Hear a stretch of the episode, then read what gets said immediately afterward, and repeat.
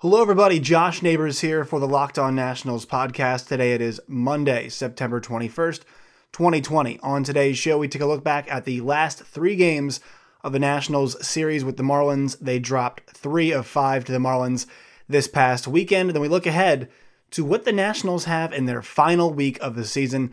It was uh, quite the sprint this year, which we're not accustomed to, but this is the final week of the season. We will take a look at what the Nationals have left in their schedule when they face off against the Phillies and the Mets to close things out this season.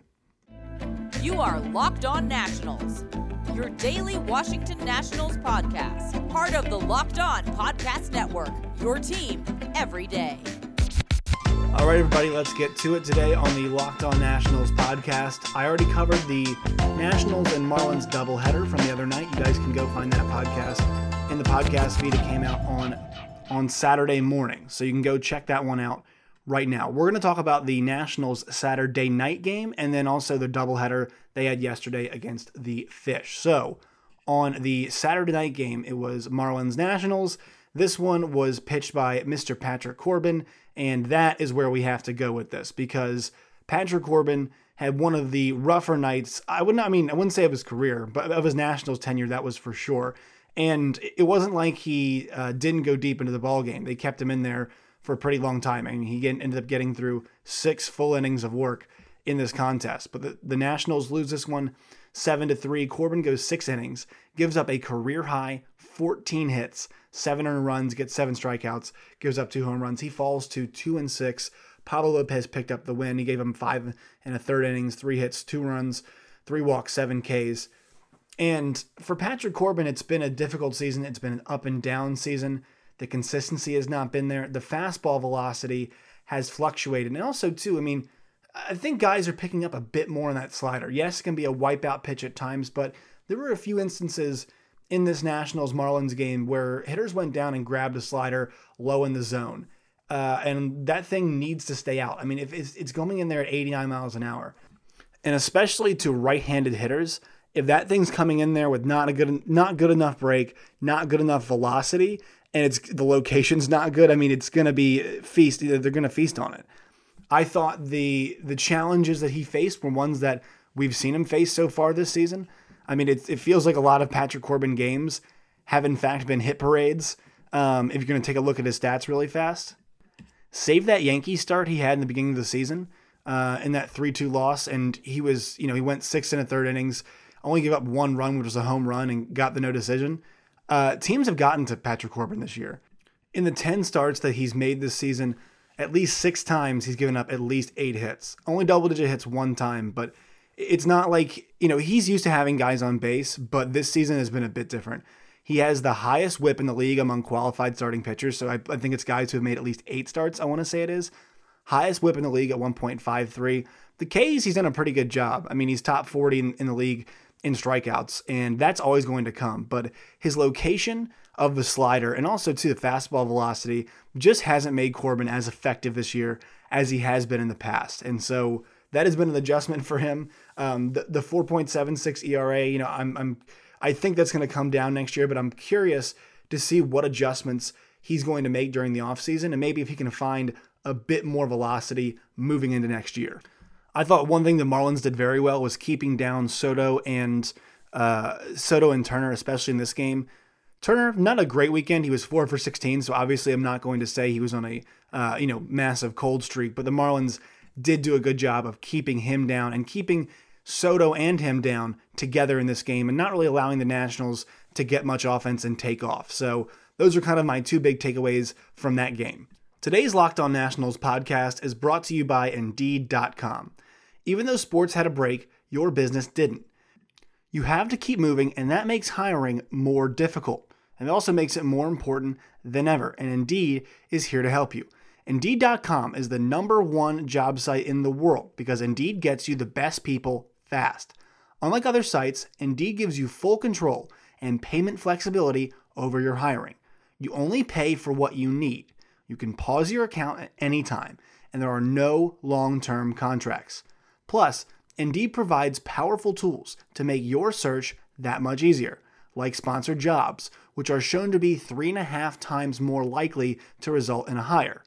With 73% of online job seekers visiting Indeed each month, Indeed is going to get you the important hire you need, just like they have for over 3 million businesses. Right now, Indeed is offering our listeners a free $75 credit to boost your job post, which means more quality candidates will see it faster. Try Indeed out with a free $75 credit at Indeed.com slash LockedOnMLB. This is their best offer available anywhere. Go right now to Indeed.com slash LockedOnMLB. Terms and conditions apply. Offer valid through September 30th. That brings us to game number one of the two game, seven inning doubleheader on Sunday. In game one of the doubleheader, it was Sandy Alcantara against Max Scherzer. This was an awesome pitching matchup. Both guys, uh, you know, Scherzer didn't have his A1 stuff, but he still brought, you know, most of his best stuff. And Sandy Alcantara pitched a really awesome game. To be honest, in, in a 2 1 loss, this is one the Nationals should have won. Both runs were scored on errors. One was Luis Garcia throwing error to first, the other came in Max's final inning of work with uh, bases loaded. He gets a ground ball. Kieboom makes a really good play in the hole, but uh, at first base, unable to scoop the ball was Eric Thames, and, a play he should have made and allowed a run to score. And so, you know, Max, I thought did a really good job in this game. And once again, we talked about watching him when that pitch count rises what does he look like later in the game? And I thought he was pretty strong in this game. His final stat line, he ends up going five and two thirds innings, five hits, two runs, neither earned, two walks, six strikeouts. Throws 119 pitches, man. And this guy, he's grinding out there even when he doesn't have his best stuff. 3.67 ERA is what his ERA is now dropped to on the season. But um, yeah, I mean, this is one of those where he comes out as the pitcher of record of, of loss, but neither run he gave up was earned. And so this is one of the situations where it's not really a loss. Like this is not Max's fault at all. Yes, he loaded the bases in that situation, but he induced a ground ball that should have ended the inning. And uh, in my opinion, and in the scorebook's opinion too, it was an error. So that one's not on Max. Got late in the game, got deep in the pitch count, and it was one of those moments with guys on base where he has not been Max Scherzer this season, and he got the pitch and he got the ground ball that he needed to get so I'm not, you know, I'm not going to be upset with Max here. I, I am one of the people that do think Max has shown some signs of deterioration. He's shown some signs of attrition, but right here was a spot where it was not on him. And we talked about this with Luis Garcia, and this could be something that next season you have to look at. Yes, we've been super impressed with his bat, but you know, you have to worry about the defense at times. And you know, he goes 2 for 3 in this game and that's the positive. And and maybe if they keep the DH, that would be an excellent spot to see him in a lot of games. And there's some games too as well. You know, he could if Castro's not playing or they move Castro to third. You know, Garcia could be uh, could get a lot of reps there. But the defense, he's got to clean it up uh, if he wants to continue to play every single day because they do need his bat. I think with the way he's hitting, they're especially going to need his bat next season when they're not positive where the rest of the offense is going to come from outside of Soto and Turner. So it's imperative they keep him with what he's shown with his bat in the lineup, but he's going to have to clean up the defense if they want to play him every single day at second base, which I think they might. I mean, I think some of the plans might be to move Starlin Castro to third and have him be your everyday third baseman. But at this point in time, I'm not sure how confident you could be every single day putting Garcia out there. Um, because one of his, you know, in a game like this, I mean, he did cost them this game. He did give them the run that was even. I know it's this is the season to make the mistake. I totally think that's the way to look at this. But once again, we've identif- identified that problem with Garcia, and that is something he has to address. So I think that's something to look at. And also, shout out to Yadiel Hernandez for getting his first major league hit. The Nationals, too, getting runners on second and third with no outs, I believe, in the seventh inning. They somehow did not, and you know, push a run across and tie the game. Um, good job on Brandon Kintzler, but I mean, the fact these guys couldn't push one run across there and lost the game like that was um, was pretty upsetting. I think I think you could tell they were upset because of the result of the next game. And one more thing to note too: the Nationals after this contest were lo and behold 19 and 31. So uh, they've hit the point this season that they did last season, and it's crazy to think that you know the way that season turned out. There's so much time left, and I mean, you know, by August or September, where we're sitting right now, the Nationals were comfortably in the playoff picture. Um, not the case now. So it's interesting to think. But I mean, I don't know if the season had a full year with more time, the Nationals would be in good shape. Yes, they get Castro back, and yeah, um, Zimmerman will be playing. And you know that, that would be all fine and dandy. I'm not sure this group would be able to push across, but maybe hey, maybe they would with more time. You know, we didn't think that last year, but to me, this group obviously, you know, it's such a weird season, and this group is the way it is. Like the, the players in the group, you know, there's no Joe Ross to not, you know, to not be Austin Voth, I guess you could say, uh, and you know, for lack of a better term, but yeah, I'm not sure this collective would be able to pull off.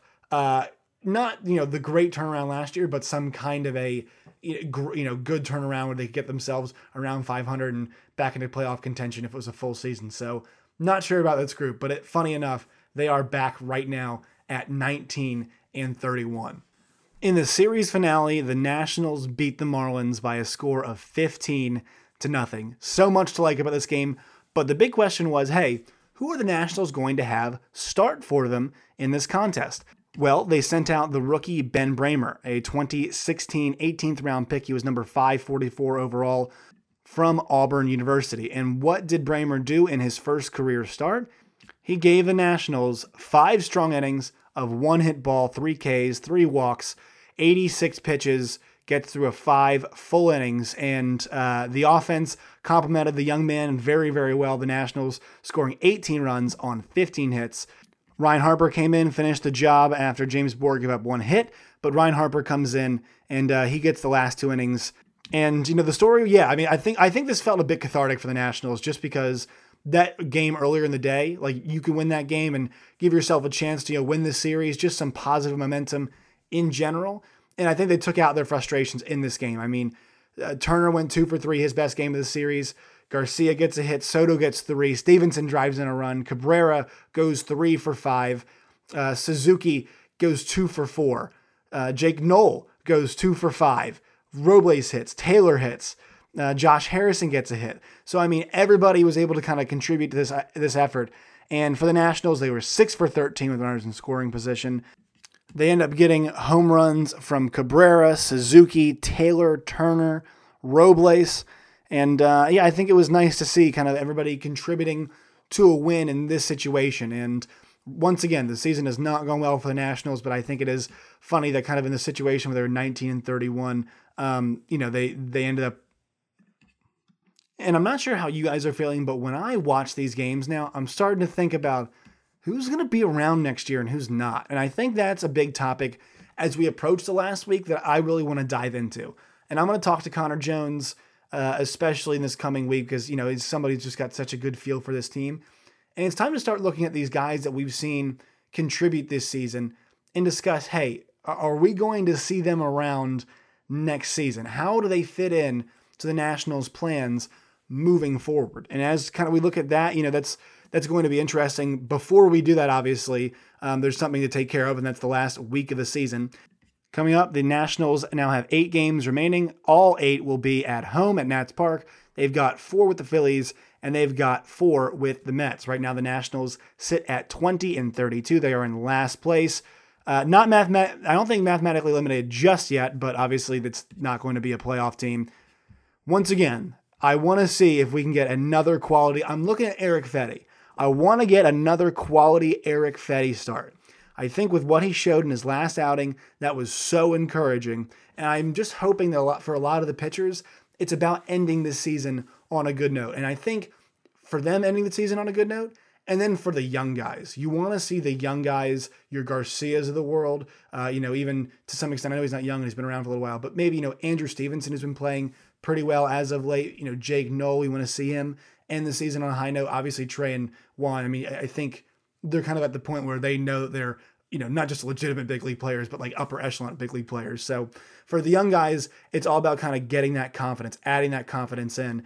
And hopefully, you know, th- those guys make a statement and can try, try to be a part in some way, shape, or form of the season moving forward. I think somebody at the plate who especially want to see some confidence from is Victor Robles because it's been up and down year for him. And that's somebody that they expect to play every single day in center field. The offense needs to come together and needs to be be providing them a you know somebody who's at least hitting over 250 on the season uh, in that center field position. He's got great speed, and so maybe if he can bring the bat uh, along with it, maybe the Nationals can really start considering him for the front of the lineup every single day. I know they've thrown him in there some, but I mean he's kind of been either in the back or the front if you can bring that bat along a little bit and you know makes a good case these back eight games, I know it's not going to be you know the end all be all here, but if you can bring that bat along and really start hitting some, they should begin the season next year with Robles, Turner, and Soto in the front of the lineup in some way, shape, or form. Obviously, barring uh, some changes to the roster. You know, Castro's going to be in there as well too towards the front, but you know I think Robles could make a case for why he should be in the front of the lineup here if he can start hitting a bit more and, and getting on base a bit more. So I think that's something to watch. All right, make sure you guys follow us on Twitter at LO Nationals. Follow me at Josh Neighbors. Also, check out the Locked On MLB podcast as well as the Locked On Fantasy Baseball podcast. All of these things are part of the Locked On Podcast Network. Before we go, I want to let you guys know that today's podcast is also brought to you by BuiltBar.com. Built Bar is the best tasting protein bar ever. They have six new flavors added to their lineup caramel brownie, cookies and cream, cherry bar chia, lemon almond cheesecake, carrot cake, and apple almond crisp. They also have those 12 original flavors all of them chocolate, six with nut, six without nut, coconut almond, raspberry, German chocolate, peanut butter, banana bread, mint brownie, salted caramel, double chocolate, orange, toffee almond, coconut, and peanut butter brownie. Right now, you have a chance to win a free cooler with your next purchase. So go to builtbar.com, use the promo code locked on. You'll get $10 off your next order. Use promo code locked on for $10 off at builtbar.com and a chance to win that free Built Bar cooler. Once again, builtbar.com, promo code locked on for $10 off.